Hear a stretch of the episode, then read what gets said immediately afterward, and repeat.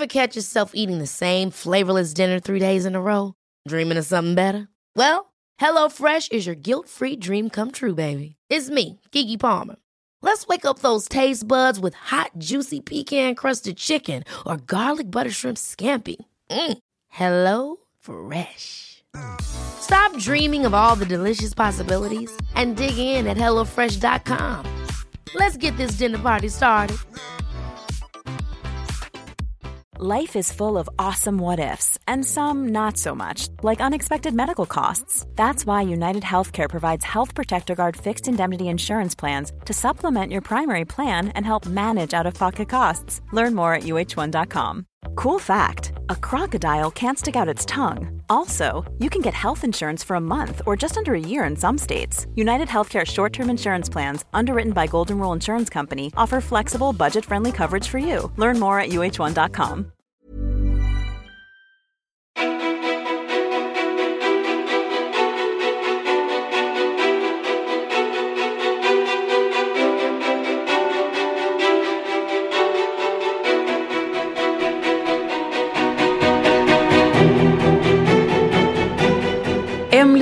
Johansson, eller Hair Talk by Emily som de flesta känner igen henne som, är frisören som för några år sedan förändrade influencervärlden.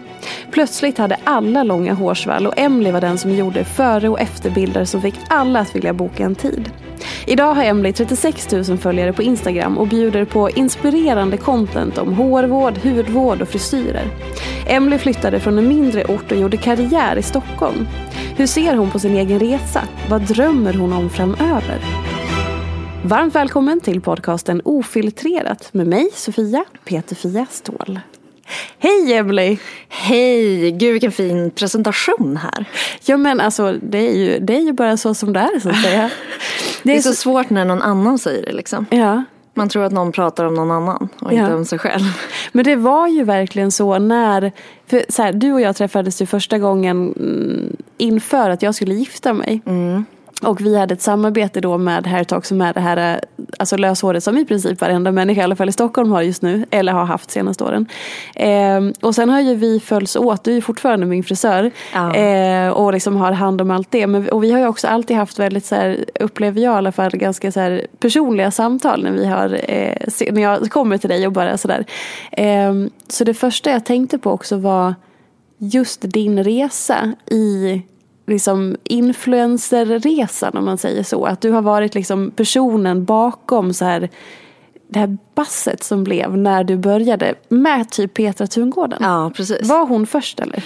Jag tror att det, det var nog min första som jag gjorde. När jag just hade börjat på Hairtalk. För jag flyttade ju till Stockholm ungefär ett år innan. Och så började jag på salong. Och sen började jag på Hairtalk. Och då var de så här, nu ska du göra de här profilerna. Och jag var ju livrädd. Varför då? Men så här, kommer från en liten stad. Och man har ju sett de här personerna. Jag hade följt Petra när hon var med i liksom Glamorama. Ja. Den serien som de hade. Och sen så ska man göra de här personerna. Och för Mm. mig då var det så stort för att Alltså i den staden som jag kommer ifrån, ja, men, man har aldrig gjort liksom sådana saker. Och man ser de här personerna lite som inte vanliga personer. Mm. Tills man väl då började göra det här och insåg att så här, just det, det är precis som vilken annan person som helst. Ja. Och det är ju många år sedan nu. Jag tror det är sex år sedan, sju år sedan kanske, som jag började. Och då började med Petra. Eh, Och hon hade ju haft hairtalk, hon liksom började med det. Hon hade ju jämnt löshår liksom. Så att eh, hon var en liten testkanin där i början. Och sen så har liksom allting utvecklats och det har också blivit mer och mer ditt eget varumärke kopplat till det här. Om, du, om vi bara backar tillbaka då till att du säger okej nu ska jag börja här på Hairtalk. Jag ska göra de här kändisarna eller de här personerna som du kanske har sett upp till eller tycker var inspirerande och så. Till att du faktiskt var där. Vad, vad hände i dig under den här första tiden? Ja, men första tiden eh, var ju väldigt jobbig. Alltså just för att jag flyttade till Stockholm och inte kände någon. Så jag bodde ju helt själv och ja, men kände ingen. Idag kan jag fortfarande undra hur fasen jag vågade göra det. Och sen så gjorde jag dessutom då alla de här grejerna som var helt utanför min liksom, comfort zone. Men jag har ju växt otroligt mycket med det. Och det var ju mycket det som gjorde att jag fick de kunderna som jag har idag. För annars är det ju, som frisör, att liksom jobba upp en kundkrets i en ny stad. Det är ju skitsvårt. Mm. Men jag fick ju ett väldigt försprång eftersom att jag gjorde lite de här personerna och de postade någonting på Instagram. Och eh, och sen rullade det liksom. Och då började jag ju bara min Instagram för att jag ville lägga upp lite så före och efterbilder på hår. Och sen insåg jag att just det, det är så här man får kunder idag. Mm. Att det är här alla hittar en. Det spelar ingen roll med liksom hemsidor utan Instagram började ju då verkligen vara så stort. Så det var häftigt. Vad har varit mest avgörande skulle du säga, om vi börjar återigen de här sex åren som har varit. Vad har varit mest avgörande för dig som, som person i hela det här, om vi får kalla det för nya livet, vilket låter lite klyschigt. Men det blir mm. ju ett nytt liv när man flyttar och gör liksom hela den förändringen som du gjorde. Mm. Alltså vilken, äh, med mig själv liksom. Eller ja, vilken, fri tolkning egentligen. Ja, alltså vilken egenskap typ. Ja. ja. Jag tror att eh, jag alltid har haft något sånt där inre driv. Som har gjort att jag vill verkligen det här. Och hur läskigt det än är. För jag är inte så vågad person i andra grejer. Men när jag verkligen ville det här så kände jag att det får göra hur ont som helst under tiden. För att jag vill verkligen det här. Och sen under tiden så funderade jag flera gånger att så här, ska jag göra det här? Och det är samma sak som när jag utbildar mig till frisör. Så många gånger jag har gråtit över att jag stått och fönat ett hår och inte fått till den här föningen. Och tänkt att så här, nej men det här är ingenting för mig. För att också jag har sån hög ribba liksom. Så att jag har haft svårt att kanske tycka att, att det är okej okay bara att det inte blir perfekt. Utan att jag har behövt sträva från att det ska bli perfekt första gången jag testar det här. Och det är ju helt omänskligt. Men det var lite så jag ville att det skulle vara. Så att en stor del eh, har ju hjälpt mig till att liksom driva till där jag är idag. Eh, och en stor del av det är ju också ett jobb som jag hela tiden måste jobba med, att det inte tar över. För det är ju otroligt jobbigt att eh, hela tiden vilja vara så högt upp presterande liksom. Mm.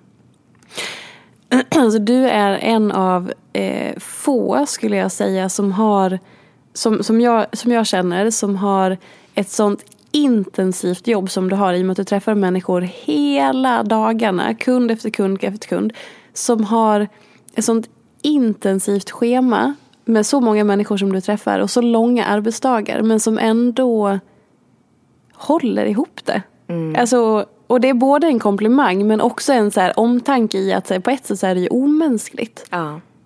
För bara berätta lite, för det har vi pratat om så många gånger, bland annat så här, som frisör, hur många människor är man egentligen träffar ja. under typ en månads tid, hur många kunder har du? För att jag mm, går vi räknade dig... ju det här. Ja, ja, om vi säger att, att folk som, som går som jag så går man en gång var åttonde vecka, sjunde, mm. åttonde vecka.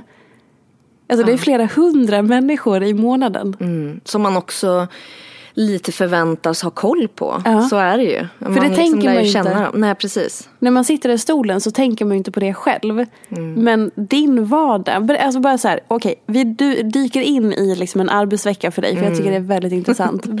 Börja där. Ja, den är ju, förut så var det ju enbart eh, frisör. Eh, så då jobbade jag ju och eh, jag har ju alltid jobbat mycket på gott och ont.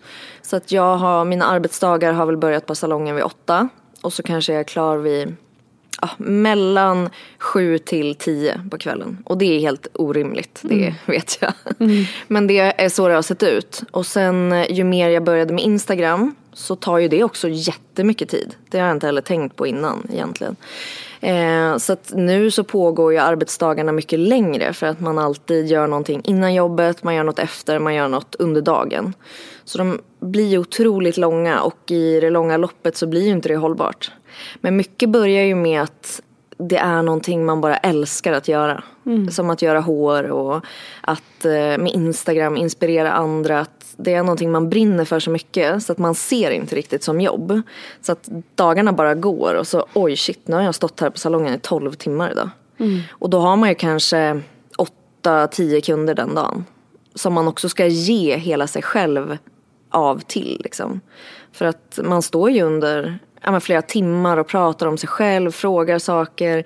Det är lite som en så här, terapisession varje gång de är hos en. Just för att det är så lång tid också.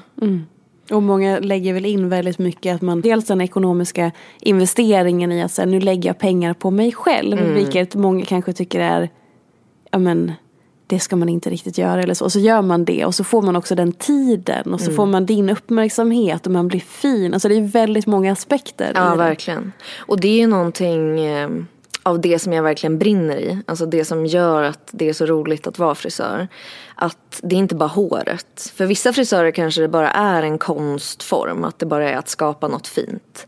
Men mycket är ju det här mötet med människor. Och kunna liksom se deras självförtroende öka av att man liksom har gjort deras hår. Och jag som har jobbat mycket med cancerpatienter också. Där är det ju helt otroligt. Alltså att få se när de tittar sig själv i spegeln och se att de har fått tillbaka en del av sig själv igen. Det, ja, det är verkligen så fint. Det finns inget finare. Och att alla är så här, det är inte bara hår. Du vet att folk bara så här, men du är jättefin i kort hår. Absolut, men jag ser mig själv som sjuk varje dag jag tittar mig i spegeln. Och kan jag då få hjälpa till att de ser sig som frisk. Det, nej, det är så fint. Det är liksom man skulle vilja göra det hela tiden samtidigt som det tar väldigt mycket av en själv att göra det också. Det är ju eh, jobbigt liksom att höra alla de här historierna och så. Och för att förtydliga, så när du hjälper någon eh, till exempel med cancer kan du bara berätta vad eh, du Ja, men gör? precis, då eh, har man ju ofta tappat håret av ehm, eh, behandlingen och då hjälper jag dem att sätta i långt hår igen eller kort eller liksom vad man vill ha. Men att extensions och olika hårdelar, peruker kan ju hjälpa en att få tillbaka håret och att det ser så äkta ut som möjligt. Och det är intressant. Jag fick en fråga på min eh, blogg bara för ett tag sedan. Det var någon som, som skrev och biktade sig att hon skämdes så mycket för att hon hade tappat mycket hår och kände att det var så ytligt att hon brydde sig så mycket. Jag tänker att det där är någon slags missuppfattning i att vadå, varför skulle det vara ytligt? För att håret är ju en kroppsdel. Men det är som att vi, eller kroppsdel, men att alltså, det är ju ändå en så stor del av ens människa och ens identitet och hur man väljer att se ut eller så vidare. Så det är väl inte ytligt. Men jag Nej. förstår att hon går dit. Men också om man tänker på den tanken. Så, men jag skulle säga att det är extremt oytligt att, att ändå känna någonting för sitt hår. Det är ju exakt så många säger att de är så här, ja men alla andra tycker att så här, men det är bara hår, spelar roll att du tappar det. Ja. Men det är ju så stor del för det är ju ett sätt att uttrycka sig dels. Men det är också ett sätt som andra ser på en. När man inte, eh, när man har liksom tappat allt sitt hår och man har haft hår innan. Så ser man ju att andra personer tänker någonting när de tittar på en. Och jag tror det är där det är så jobbigt. Att Jag vet att jag är sjuk och jag går igenom allt det själv. Men jag skulle gärna vilja att när folk tittar på mig att jag inte känner direkt att ah, nu undrar du om jag har liksom cancer eller vad jag har för fel.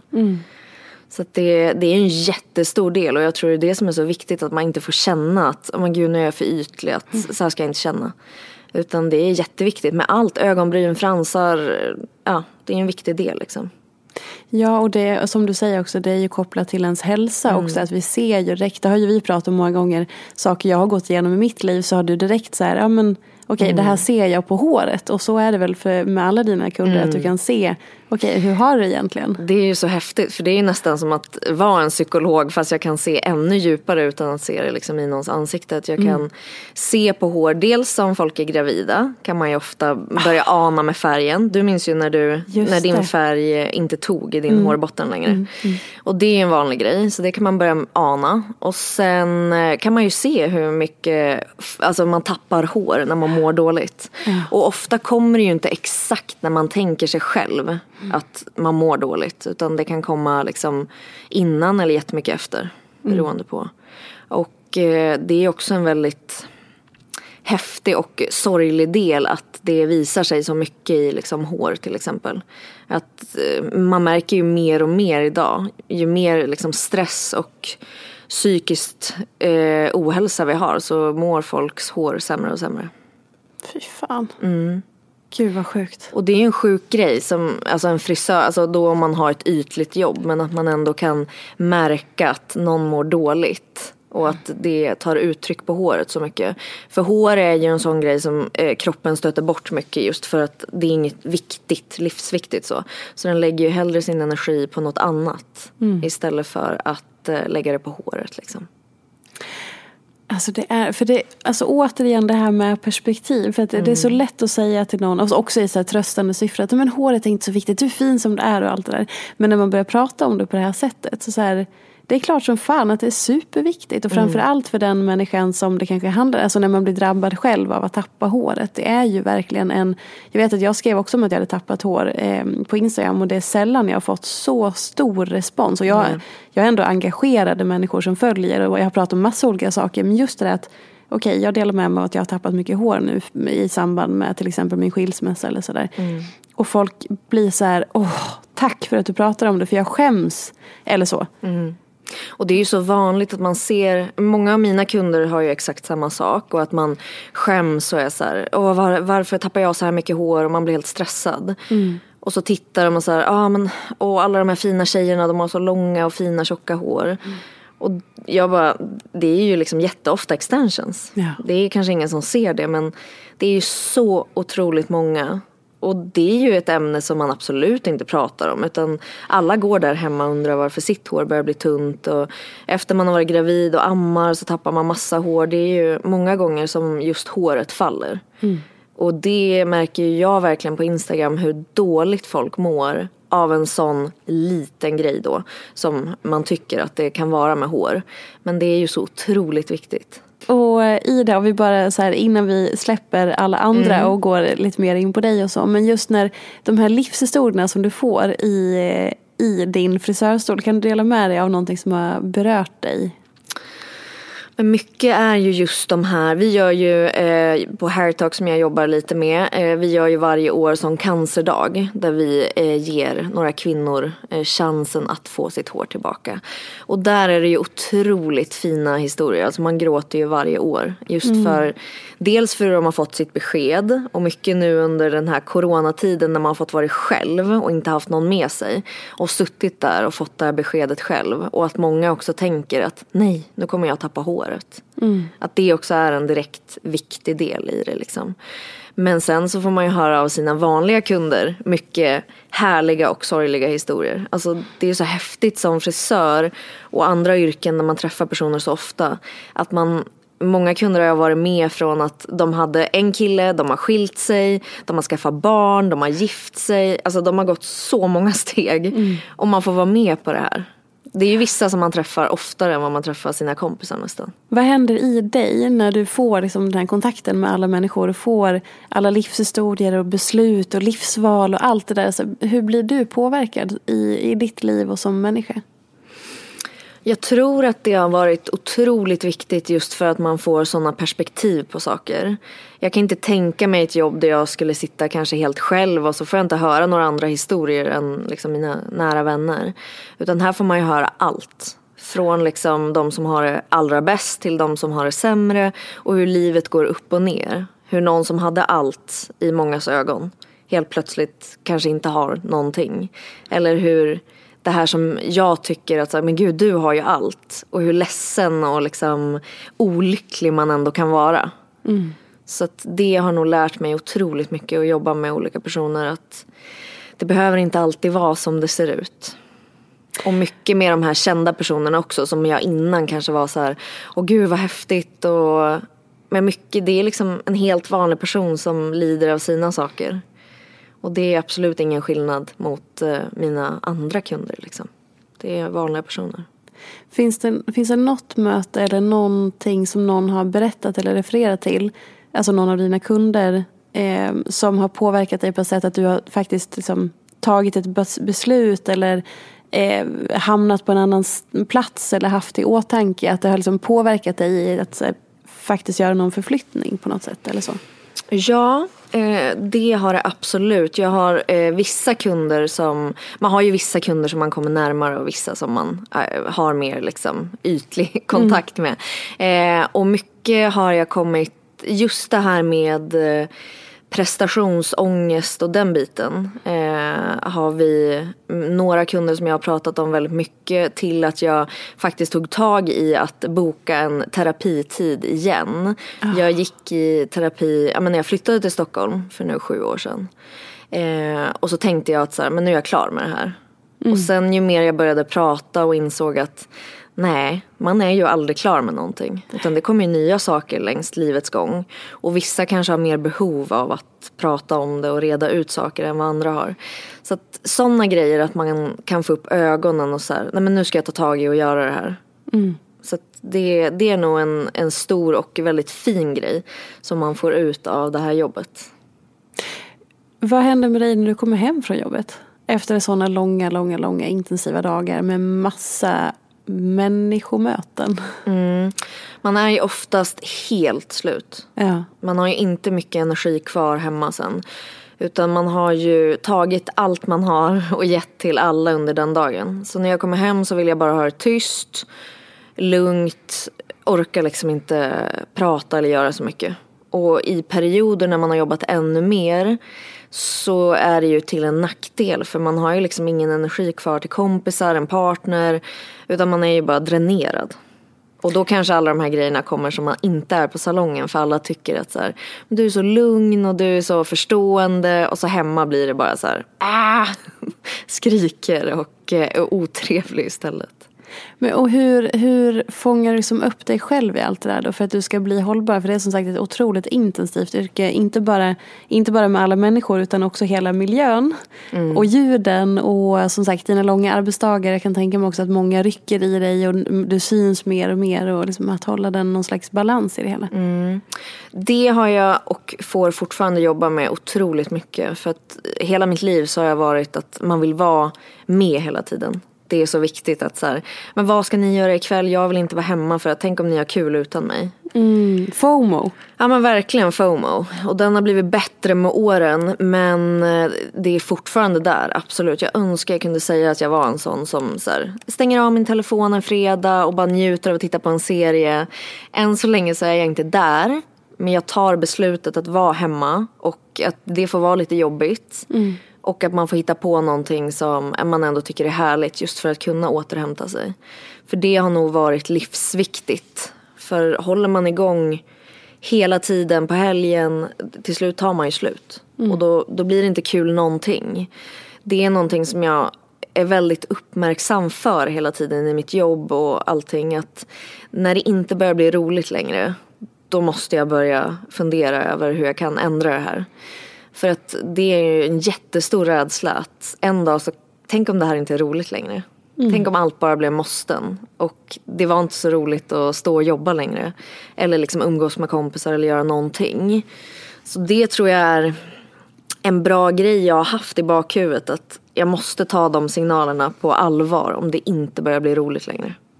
Och hur gör du då?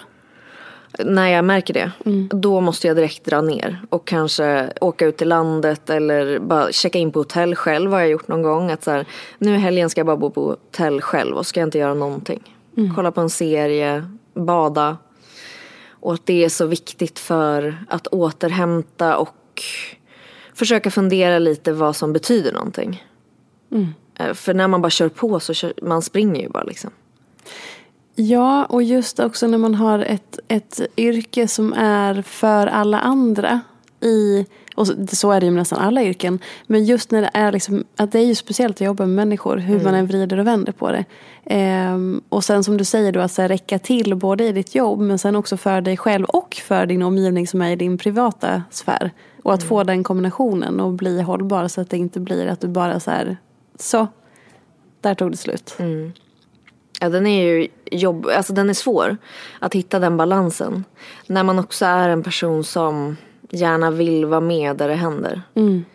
Och just eh, det är mycket man får jobba med och jobba med sig själv. Just det här att inte döma sig själv för hårt heller. Att inte vara liksom elak mot sig själv. Att säga, ah gud att jag inte orkar det här eller att jag inte kan det här. Utan att faktiskt vara snäll. Att jag orkar inte eller kan inte det här och det måste få vara okej. Sen kan vi jobba vidare på det liksom. Varför det blev så här. Men just det här att försöka ta sig tiden för sig själv. Och att det är okej. Det tror jag också har varit svårt. För det har också varit en sån här grej att men gud, ska jag lägga den här tiden på mig själv? Ska jag inte jobba istället? Att det alltid har varit ett sånt driv jag har haft. Att man ska jobba. Det är liksom, min pappa jobbar dag och natt. Och både jag och min brorsa har liksom, ja, men blivit upplärda i det. Eh, och då har det varit lite fult att liksom, ska jag vara ledig idag och ta hand om mig själv bara? Att det har alltid varit någonting som är lite tabu. Mm. Så det är ett stort jobb att bara acceptera det, att det faktiskt är okej. Okay. Verkligen. Och, och rent av eh, liksom typ nödvändigt. Mm. Eller så, fast det kanske inte känns. Eller man förstår ju det någonstans. Men att också det är inte bara okej okay, utan också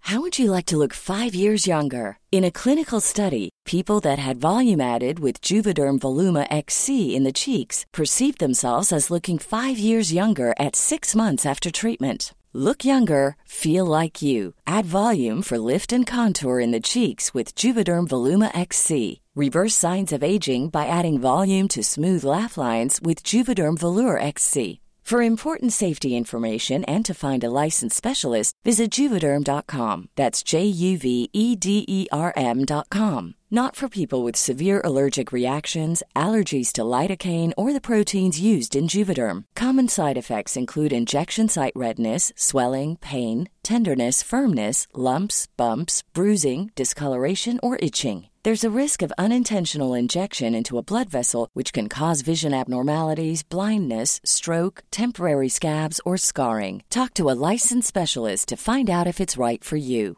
Ryan Reynolds here from Mint Mobile. With the price of just about everything going up during inflation, we thought we'd bring our prices down. So to help us, we brought in a reverse auctioneer, which is apparently a thing. Mint Mobile unlimited premium wireless. Ready to get 30, 30, bit to get 30, bit to get 20, 20, 20, bit to get 20, 20, bit to get 15, 15, 15, 15 just 15 bucks a month. So, Give it a try at mintmobile.com/switch. slash $45 up front for 3 months plus taxes and fees. Promo rate for new customers for limited time. Unlimited more than 40 gigabytes per month slows. Full terms at mintmobile.com. Quality sleep is essential. That's why the Sleep Number Smart Bed is designed for your ever-evolving sleep needs. Need a bed that's firmer or softer on either side? Helps you sleep at a comfortable temperature? Sleep Number Smart Beds let you individualize your comfort so you sleep better together. JD Power ranks Sleep Number number 1 in customer satisfaction with mattresses purchased in-store. And now, save 50% on the Sleep Number limited edition Smart Bed for a limited time. For JD Power 2023 award information, visit jdpower.com/awards. Only at a Sleep Number store or sleepnumber.com. This is Paige, the co-host of Giggly Squad, and I want to tell you about a company that I've been loving, Olive and June. Olive and June gives you everything that you need for a salon quality manicure in one box. And if you break it down, it really comes out to $2 a manicure, which is absolutely insane. It's also so easy to get salon worthy nails at home with Olive and June. The difference between how your nails used to look when you did them yourself and now with the Manny system is a complete game changer. The best thing about Olive and June too is it's a quick dry. Dries in about one minute, lasts for five days, and full coverage in up to one to two coats. Visit oliveandjune.com slash perfectmanny20 for 20% off your first system. That's oliveandjune.com slash perfectmanny20 for 20% off your first system. Mm. Det är svårt. Det är verkligen svårt. Och eh, man har ju bara ett liv liksom, vad vi vet. Så eh, jag tror att det blir viktigare och viktigare ju äldre man blir också när man känner att just det, kroppen orkar inte vad som helst. Mm. När man är yngre så då går det bara på liksom. Och man orkade hur mycket som helst. Till att man nu faktiskt måste börja tänka på vad är viktigt och vad vill jag? Är mm. det så viktigt att jobba och vara duktig 12 eh, timmar per dag? Det är liksom eh, målet. Eller finns det något som är viktigare? Hur var det för dig eh, skiftet i att eh, växa upp i en mindre stad till att komma till storstan? Mm. eh, vad såg du framför dig när du skulle liksom, komma till Stockholm och den stora staden så att säga? Mm. Gud, jag, relaterar ju så hårt för att jag är uppvuxen på samma sätt. Men, men som det skiftet i och vad du såg framför dig och hur det faktiskt blev. Mm. Hur upplever du det? Jag tror att det blev ganska mycket som jag såg det men jag tror att jag lite mm, förfinade det innan. Eller vet, så här, jag minns när jag var liten och vi var på besök i Stockholm. Vi typ bodde över här någon natt. Då gick jag längs mm, vid NK där, där finns det ett eh, ställe där man kan köpa kaffe. Och så minns jag att jag sa det att så här, när jag blir äldre då ska jag gå här i mina klackar på väg till jobbet och köpa en kaffe här. Och det var liksom någon målbild. Idag så går inte jag i mina klackar och köper en kaffe på väg till jobbet utan man är, liksom, man är lika trött som när man bodde där. Och det, det ser ju ut på samma sätt. Det är ju nog väldigt lätt att tro att det ska vara så häftigt och det ska hela tiden vara så roligt liksom. Det är ju som vilket liv som helst, bara i en annan stad. Sen har jag nog alltid velat flytta till en större stad just för möjligheterna. Och jag älskar en större stad på det sättet att många får vara precis som de vill och det spelar ingen roll och du kan liksom gå ut i pyjamas om du vill. Ingen bryr sig. Det, det är så mycket mer accepterat. I en liten stad ah, så blir det ju mycket mer, det beror väl på vilken stad man bor i såklart. Men det är ju mycket lättare att så här, man går förbi någon på en utservering en tisdag och tänker, gud sitter hon här och dricker vin på en tisdag? Medan i en storstad så är det ingen som bryr sig. Och med kläder och med allting och vilka val man gör. Eh, och jag ville ju väldigt tidigt flytta till en annan stad. Men mycket också för jobbmöjligheter. Just för att man såg det här. Gud man kan göra så mycket när man bor i en storstad. Man kan liksom jobba med fota tidningar. Man kan eh, göra tv. Ja, man kan göra så mycket mot vad man kunde där. Längtar du tillbaka någon gång? Nej. det, Det var så snabbt svar. Ja. Och jag, vet, jag har ju, eh, man känner ju många som också kommer från mindre städer. Och vissa är ju sugen på att kanske flytta tillbaka och om de skaffar barn och vill bo någonstans och tycker det är mysigt. Men jag har verkligen inte kommit till det läget. Och min mamma har ju sagt att jag ända sedan jag var väldigt liten ville något annat. Och det är verkligen sån stark, jag har liksom ingenting som jag skulle vilja liksom tillbaka dit för. Sen såklart har jag ju kvar min mamma, pappa, min brorsa och lite familj. Eh, och de kan jag ju träffa ändå men jag hade inte haft eh, något behov av att bo där. Nej. Och det är ju, ja det är olika liksom. Vissa vill tillbaka och vissa vill absolut inte tillbaka. Om någon, om någon av någon anledning skulle tvinga dig att göra det, flytta tillbaka nu, nu, nu, nu. Vad skulle hända med dig då tror du? Nej, men jag, jag vet inte, jag skulle ju ha eh, panik. Om jag liksom fick resa så hade jag väl ändå kunnat liksom rest hit eller någon annanstans ofta. Men eh, jag tror att jag tycker det är just det där lugnet. Jag beundrar väldigt mycket folk som har det. Och som kan vara väldigt nöjda. Alltså det är någonting jag själv skulle verkligen, jag ser inte ner på någon. Utan jag ser mer upp på dem. Att så här, om du kan jobba på det här jobbet som du har jobbat på sen vi gick ut skolan. Och du är nöjd och glad. Fan vad häftigt alltså.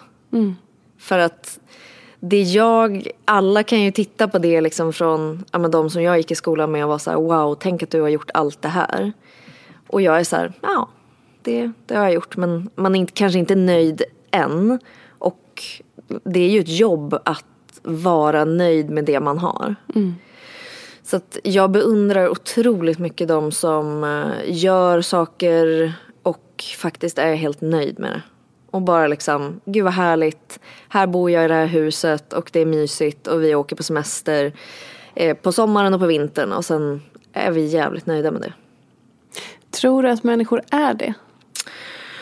Alltså jag tror att det blir mer och mer ovanligt att vara det. Ju mer vi har sociala medier och sånt så får man så stor inblick i andras perfekta vardag. Just för att man visar ofta, min lyckligaste stund visar jag. Och då är det som att hjärnan inte kan förstå att, och just det, det här är ju allas bästa stund som jag ser nu. Och då tar man bara alla de här personerna och bara alla har allt och kan resa och kan göra det här köpa allting. Och sen är det ju egentligen inte så såklart, det vet man. Men det är som att hjärnan inte riktigt kan förstå det. Så jag tror att det blir mer ovanligt att man faktiskt är helt nöjd. Men jag upplever, nu vet jag ju inte exakt för det vet man inte om någon. Men jag upplever att många som valt kanske att stanna sådär eh, är mer nöjda än oss som flyttade. Och det kan ju bero på vem man är i grunden. Och vad man liksom, eh, värdesätter. Att om man har det, det i sig att man kan faktiskt värdesätta och vara nöjd över saker. Då blir man ju lyckligare. Och det spelar ingen roll vad man gör då. Det kan liksom vara minsta lilla grej till en stor grej. Men har man den förmågan att vara nöjd så tror jag man kommer väldigt långt. Vad känner du att eh, du, för att använda ett slitet uttryck, jagar efter då? Mm. Det här har ju varit en stor del i min terapi. Uh -huh. och det är just eh, det som jag fortfarande inte vet. Utan jag har ju insett att jag liksom sprungit och sprungit för att det är det jag alltid har gjort. Och det har funnits mål längs vägen som när jag flyttade till Stockholm att jag var så här, ja men jag vill jobba på eh, någon salong först och sen så vill jag jobba med något annat. Jag ville vara färgtekniker eller något. Nu blev det att jag utbildade för hairtalk istället. Och jag har liksom gjort de där grejerna mm. som jag ville göra och det jag tyckte var häftigt eller liksom ville uppnå. Och insett att det är en sak om man hade kanske motiverats av pengar eller varit så här, jag ska samla ihop så här mycket pengar eller Men jag har inte riktigt gjort det utan jag har mer sprungit för att det är så jag alltid har gjort. Att springa bara för att springa och sällan stannat upp och tänkt så här, men vad är det jag springer efter och tycker jag att det är roligt att springa så här. Eller springer du ifrån något? Ja, precis. Kanske. Det är ju också en väldigt stor del som jag har fått lära mig. Eh, och det är det som är så häftigt med att jag gillar verkligen självutveckling. Och jag har inget emot att grotta ner mig i mig själv och liksom varför det blev som det blev och vad jag kan förändra. Och det är så häftigt att se hur när man lär sig om sig själv så lär man sig också om andra. Mm. Vilket gör att det blir väldigt häftigt i möte med personer det andra kan vara så här, men gud hon är helt dum i huvudet. Och jag kan tänka så här, hon är så här på grund av det hon har varit med om och hon gör sitt bästa. Mm. Och det är tråkigt att inte det kunde vara mer än det här eller att hon måste vara elak. Men det är en väldigt häftig del när man lär sig om andra personer och lär sig om sig själv. Att just det som du säger att man springer för att springa eller så springer man ifrån någonting. Mm. Och att eh, utveckla det och vad man kan göra vad man kan göra annorlunda. För att, att springa gör ju till slut att man når en vägg om man fortsätter springa. Mm. Och då, ja, det är ju det som är så sorgligt också som alla säger att eh, man liksom stoppar inte förrän det är för sent. Mm. Och det kan jag ju själv uppleva att det är svårt att pausa när det fortfarande är så kul. Mm. Man ser den där väggen men man liksom springer ändå. Och du vet ju som har varit utbränd att mm. när man väl är där då, då kan man inte ta valet om man ska kliva upp eller inte utan då, då har man nått den väggen liksom. Exakt. Då stängs det ner i, i alltså det är på någon, man är på någon annan plats. Man mm. har inte någon förmåga. Det är liksom som du säger, det finns inga alternativ. Det bara, det bara händer för mm. att det har gått för långt. Men, men i, i allt det här, känner du då att du är liksom och balanserar någonstans? Eller känner du att du har hittat din plats där du ändå säger okej okay, men här har jag liksom, känner jag att jag har koll och verktyg? Eller är det lite så här, oh nu, fuck, nu vart det lite åt det här hållet. Eller oj nu, är det så här, är det du som leder det här springandet? Eller leder springandet dig? Alltså konstigt, men du förstår. Jag fattar. Nej, men jag tror just nu så är jag i medvetandet av att jag springer Eh, vilket jag inte har varit innan. Utan då, man har ju bara kört på liksom. Och så här, Gud, det är liksom, man ska göra så här, man ska jobba så här. Och jag har haft väldigt hög arbetsmoral. Och också lite att man har blivit så bekräftad i det. Och det är också så farligt. Det är precis mm. som att bekräfta någon att någon har gått ner i vikt eller någonting. Att det är så farligt att mata den här personen med att du är så duktig som jobbar så mycket. Mm. För att då, vi, då fick man bekräftelsen som man kanske inte fick i något annat. Och då blir det som en drog. Och det jag har märkt med Instagram, jag älskar ju att liksom få dela med mig av saker och få göra roliga grejer där. Men det är ju som att man har sitt knark i handen hela tiden och mm. kan använda det hela tiden. Mot om man kanske, när jag bara jobbade på salong så fanns det ju ett slut. Att man gick hem och så fick man inte det här längre. Men med Instagram så tror jag att många upplever också det att du kan ju få det här bekräftelsen hela tiden. Om du bara jobbar lite mer så kan du få det ännu mer. Och det är farligt och eh, det, det är väl lite där jag står idag. Att jag försöker lära mig mer eh, med just terapi också. Med hur jag kan balansera det här bättre. Eh, Men jag är medveten om det idag och det var jag inte innan. Men jag tror ju att det är viktigt att prata om också för att jag tror att många tittar på en och säger gud du är så duktig och hur orkar du jobba så här? Ja, det är liksom, jag är inte duktig för att jag jobbar 12 timmar utan jag är dum som gör det. Det är ju mer där man ska hamna. Att så här, jag är inte så himla duktig bara för att jag står, alla kan jobba 12 timmar om man vill det men det är inte att vara duktig. Mot vem är man duktig? Det är liksom mot något ideal att man är duktig för att man jobbar så mycket. Jag tycker det är ascoolt om någon kan gå hem liksom tre och sen är de klar. Och så behöver de inte göra mer den dagen. För att just det där att man är så duktig för att man presterar. Det är ju skitsvårt att komma ifrån när man, är, när man har gjort det hela sitt liv. Alltså det började ju i skolan att jag upptäckte att så här, gud om man är duktig på saker. Då är det någon som ser en och bekräftar en. Och det blev ju också då som en drog att så här, om jag jobbar ännu bättre ifrån mig hela tiden så är det någon som kommer att bekräfta och se det. Så, så det har ju varit med mig sedan jag gick i skolan. Jag har alltid liksom jobbat väldigt mycket för betyg och när jag gick frisör så stod jag liksom kvar efter varje lektion och rullade permanent och tränade på grejer. Just för att jag var, det fanns ett stipendium man kunde få jag var så här, det finns inget annat än att jag ska ha det här. Mm. Och utåt sett så kan det ju se ut väldigt eh, framgångsrikt och så här, gud vad häftigt och tänk att du är så duktig men det ligger ju enormt mycket slit och eh, det är inte så häftigt som det ser ut liksom. Och frågan är väl kanske också så här, vad, vad sker det på bekostnad av? Eh, det var, för det var också så viktigt det du sa, just att så när allt det här på salongen eller som sker med i ditt jobb är ju fantastiskt i vad kunderna får eller det du gör och det du presterar och så vidare. Men vad är det på bekostnad av? Jo, ditt privatliv. När du kommer hem eller du känner si och så och sådär. Och så är det ju för oss alla. Jag eh, har nog dragit den här en gång tidigare men, men den är värd att påminnas om just att när man ser de här människorna som ser, verkar så perfekta i att så här, kanske någon alltid är så här dressad och utseendet är liksom on point som att de har klivit ur en katalog och bara ser så fantastiska ut. Och så kommer man själv på, på cykeln svettig, eh, liksom, det kanske har regnat lite, man kommer där som ett, känner sig som ett ras och bara varför i helvete ser jag aldrig sådär perfekt ut? Jo, men för då har ju den personen prioriterat att lägga all den tiden och energin på att liksom skapa det utseendet, lagt allt det på bekostnad av något annat. Och samma sak då om man väljer att göra, jobba jättemycket eller man väljer att ha det perfekta hemmet eller sådär. Allting kostar ju tid, energi, pengar, engagemang, bla bla bla. Ehm, och det är viktigt att ha med sig. Ehm, och hela tiden påminnas om. Och att man gör de här olika valen. Att den som lägger all den här tiden på det perfekta utseendet, den cyklar troligtvis inte. Eller liksom, ja, det är en konstig jämförelse kanske, men du förstår. Ehm, så så viktigt att prata om att så här, ja, allt det här är fantastiskt. Men det kostar också det här. Och jag tror att det är på senare tid som man verkligen har hört folk liksom uppmärksamma det här och fler och fler kan liksom prata om att det är inte så perfekt som det ser ut. Och jag tror det har hjälpt mig väldigt mycket också. Eh, för innan så såg man det mer kanske på avstånd.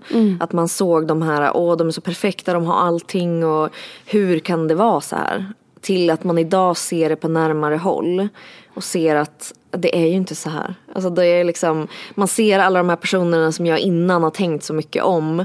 Och de kan också komma helt slitna och det är jobbigt och de gråter och det är liksom saker som händer i livet. Det är ju inte perfekt för någon. Nej. Och eh, som sagt det ligger mycket jobb bakom när man är van att vara en högpresterande person. För att jag skulle som sagt vara jätteglad om jag var lite mer bara nöjd. Och det är någonting som jag vill och eh, jobbar väldigt mycket med. Att kunna uppskatta de här mindre sakerna.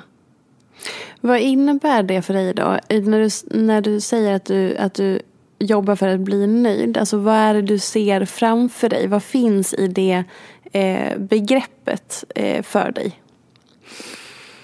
Att just det liksom vad visionen var av att vara nöjd eller, Ja, liksom eller det man vad- jobbade sig mot. Vad, vad, du, vad du tänker eller känner att här vill jag landa när jag hittar det där. Mm. Just nu. Ja. Ja, och just nu så ser den ju annorlunda ut mot vad den kanske gjorde förut. För då var verkligen jobb min enda... Då strävade jag bara liksom efter nya jobb. Tills jag idag inser att Men nu har jag så mycket och det kanske inte riktigt gjorde mig lyckligare ändå. Mm. Det är jätteroligt allt man gör men lyckan sitter ju där inne. Om du inte är grundlycklig så kommer inte ett jobb göra dig lycklig. Liksom. Så att idag så vill jag hitta den balansen där jag eh, jobbar fortfarande med det jag gör för jag tycker det är skitkul och jag vill absolut inte sluta. Att jag gör det lite mindre, på mer normal nivå och att det är okej okay att inte behöva jobba 12 timmar per dag. Och att jag också kan njuta av tiden när jag gör andra saker. Att mm. det får vara okej okay att lägga tid på att äta middag med en kompis, äta lunch, att göra de grejerna utan att jag ska eh, vara lite elak mot mig själv och tänka att så här, men nu under den här tiden hade jag kunnat gjort det här istället. Nu hade jag kunnat ta en kund, jag hade kunnat gjort en video. Att det alltid liksom ska vara eh, målet, att jobba så mycket som möjligt. Att faktiskt kunna uppskatta att eh, sitta och ta en lunch och att det, det är helt okej. Men, och du, har du alltid den rösten i huvudet? Mer eller mindre? Mer eller mindre, ja. Jag jobbar ju otroligt mycket på att få bort den rösten mm. och att den andra ska bli starkare. Eh, och ju mer man inser de här sakerna, ju mer inser man också hur elak man är mot sig själv. Det är ingen annan som dels tackar mig för hur mycket jag jobbar och det är ingen annan som kräver det egentligen utan det är ju jag som har skapat det här. Mm.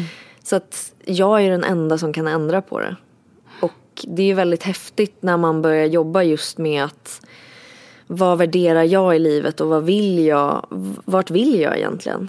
Mm. För att det är så speciellt tror jag i en stor stad också där det är väldigt mycket prestationer.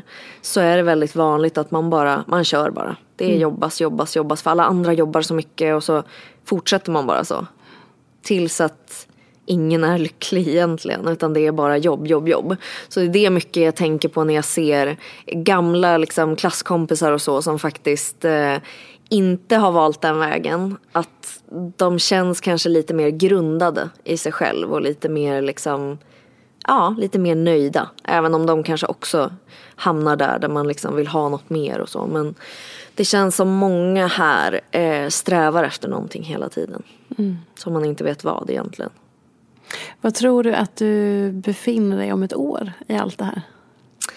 Jag tror att jag kommer vara mycket mer eh, jag tror jag kommer ha lärt mig så mycket mer om mig själv och att jag kommer ha värderat om saker. Och det gör ju, jag är ju väldigt kreativt lagd. Sen jag var liten har jag alltid gillat att rita, eh, göra massa kreativa saker, sy, alltså hur mycket som helst. Och det har lite försvunnit med min prestation. Så ju mer viktigt det blir att prestera, ju mer försvinner den där kreativa ådran. För att förut så kunde jag liksom sätta mig och måla någonting jättefint. Men det, det var inte fokuset, det var bara att jag skulle måla. Så idag så kan jag sätta mig ner och ha som uppgift att nu ska jag måla och det får inte föreställa något. Mm. Nu ska jag bara måla någonting. Det får inte, det får inte börja bli att jag så åh nu ska det bli fint, och nej vad fult det här blev. Utan nu sätter jag mig med två färger och så bara målar jag. Mm. Just för att komma tillbaka till det här äh, att det var lustfyllt och roligt. Som när man är liten och börjar med grejer. Att så här, det är jätteroligt att måla. Och sen så tar prestationen över att det måste bli fint också. Exakt. Och så blir man lite hämmad i det. Mm. Så att jag vill plocka fram den sidan hos mig själv igen och eh, ja, men jobba ännu mer med mig själv. Jag tycker det är jätteroligt att göra det och eh, man upptäcker ju mycket längs vägen. Liksom. Mm.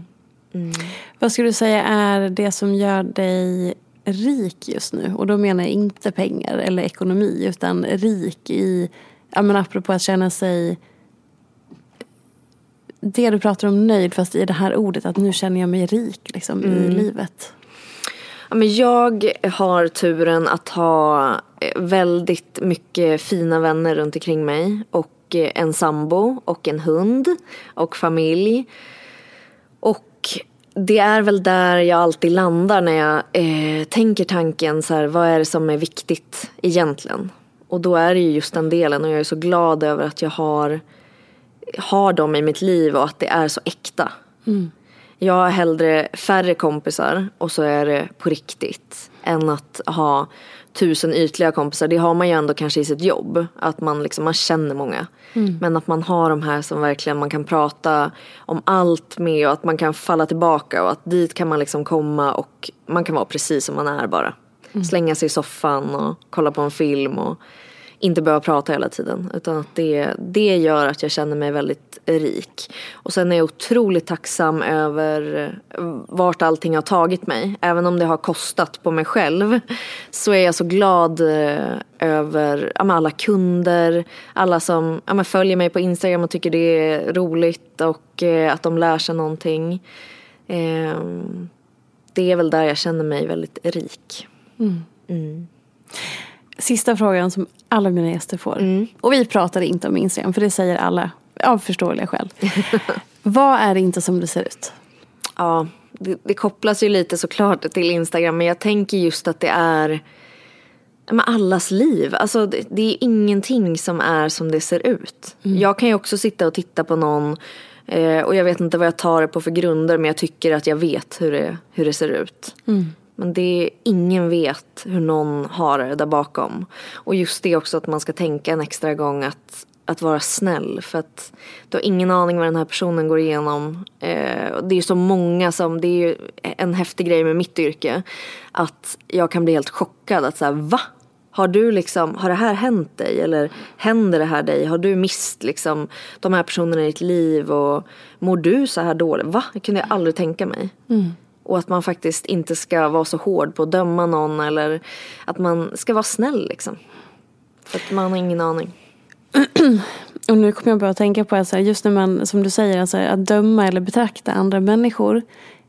När det väcker saker i en själv så har ju det ofta inte med den människan att göra. Utan det Nej. har ju med en själv att göra. Att det är så här, okej men någonting jag ser hos dig till exempel. Eller någonting du postar. Eller någonting som jag, då är det ju jag själv som pratar med mig själv när jag blir triggad av något som du kanske säger eller gör eller postar och så vidare.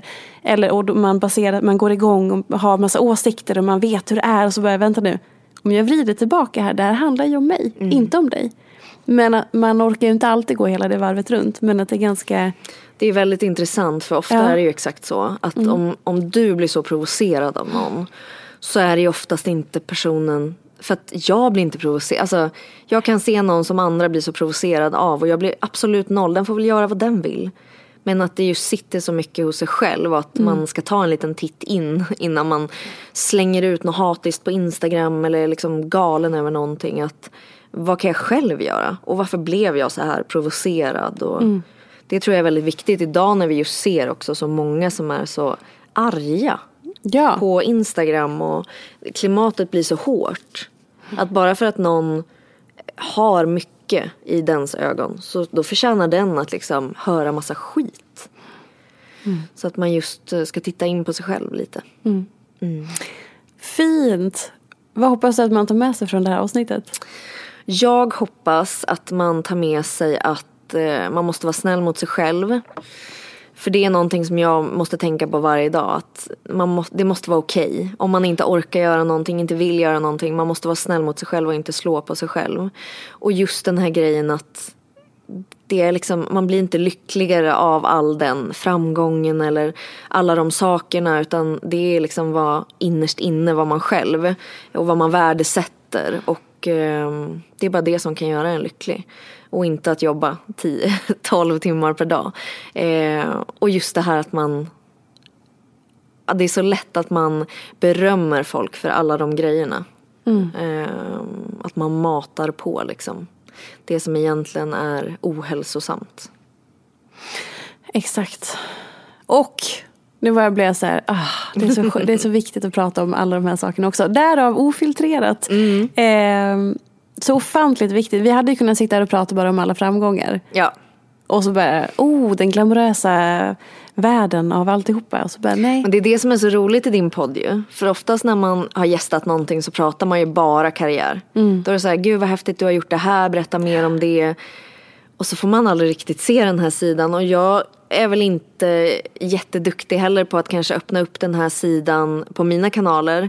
Utan, men jag gillar liksom att prata om det. Mm. Eh, och man kanske borde göra det mer om det är någon som tycker det är intressant att höra. Men just, jag tror ju mer man kan göra det som offentliga personer så kan man hjälpa någon annan som sitter där hemma och tycker att de är värdelös för att idag så jobbade de inte så mycket eller de har inte gjort så mycket utan att man påminner varandra. Mm. Verkligen. Mm. Tack så jättemycket. Och hallå, följ Emily på Instagram, hairtalk by Emily. Och kan man boka tid hos dig? Tar du nya kunder? Det är Tyvärr, stängt. det är stängt. Ja. ja, det är ju det. Ja, men någon gång kanske. Mm. Om inte annat så kan ni följa på Instagram och få inspiration och sånt. Exakt, där kan man lära sig mycket. Exakt. Mm. Tusen tack för att du kom och pratade om allt det här. Framförallt att du öppnade upp och berättade om, om just det du pratat om. Och tack för att ni har lyssnat. Vi hörs igen nästa vecka. Puss och kram. Hej då! Hej då! Följ mig gärna i sociala medier. Jag finns på Instagram som peterfia och bloggar på peterfia.se. Jag blir så glad om du vill recensera den här podden, prenumerera och lämna gärna önskemål på gäster. Vi ses i sociala medier. Ha det gott så länge. Hej då! En podd från Allermedia.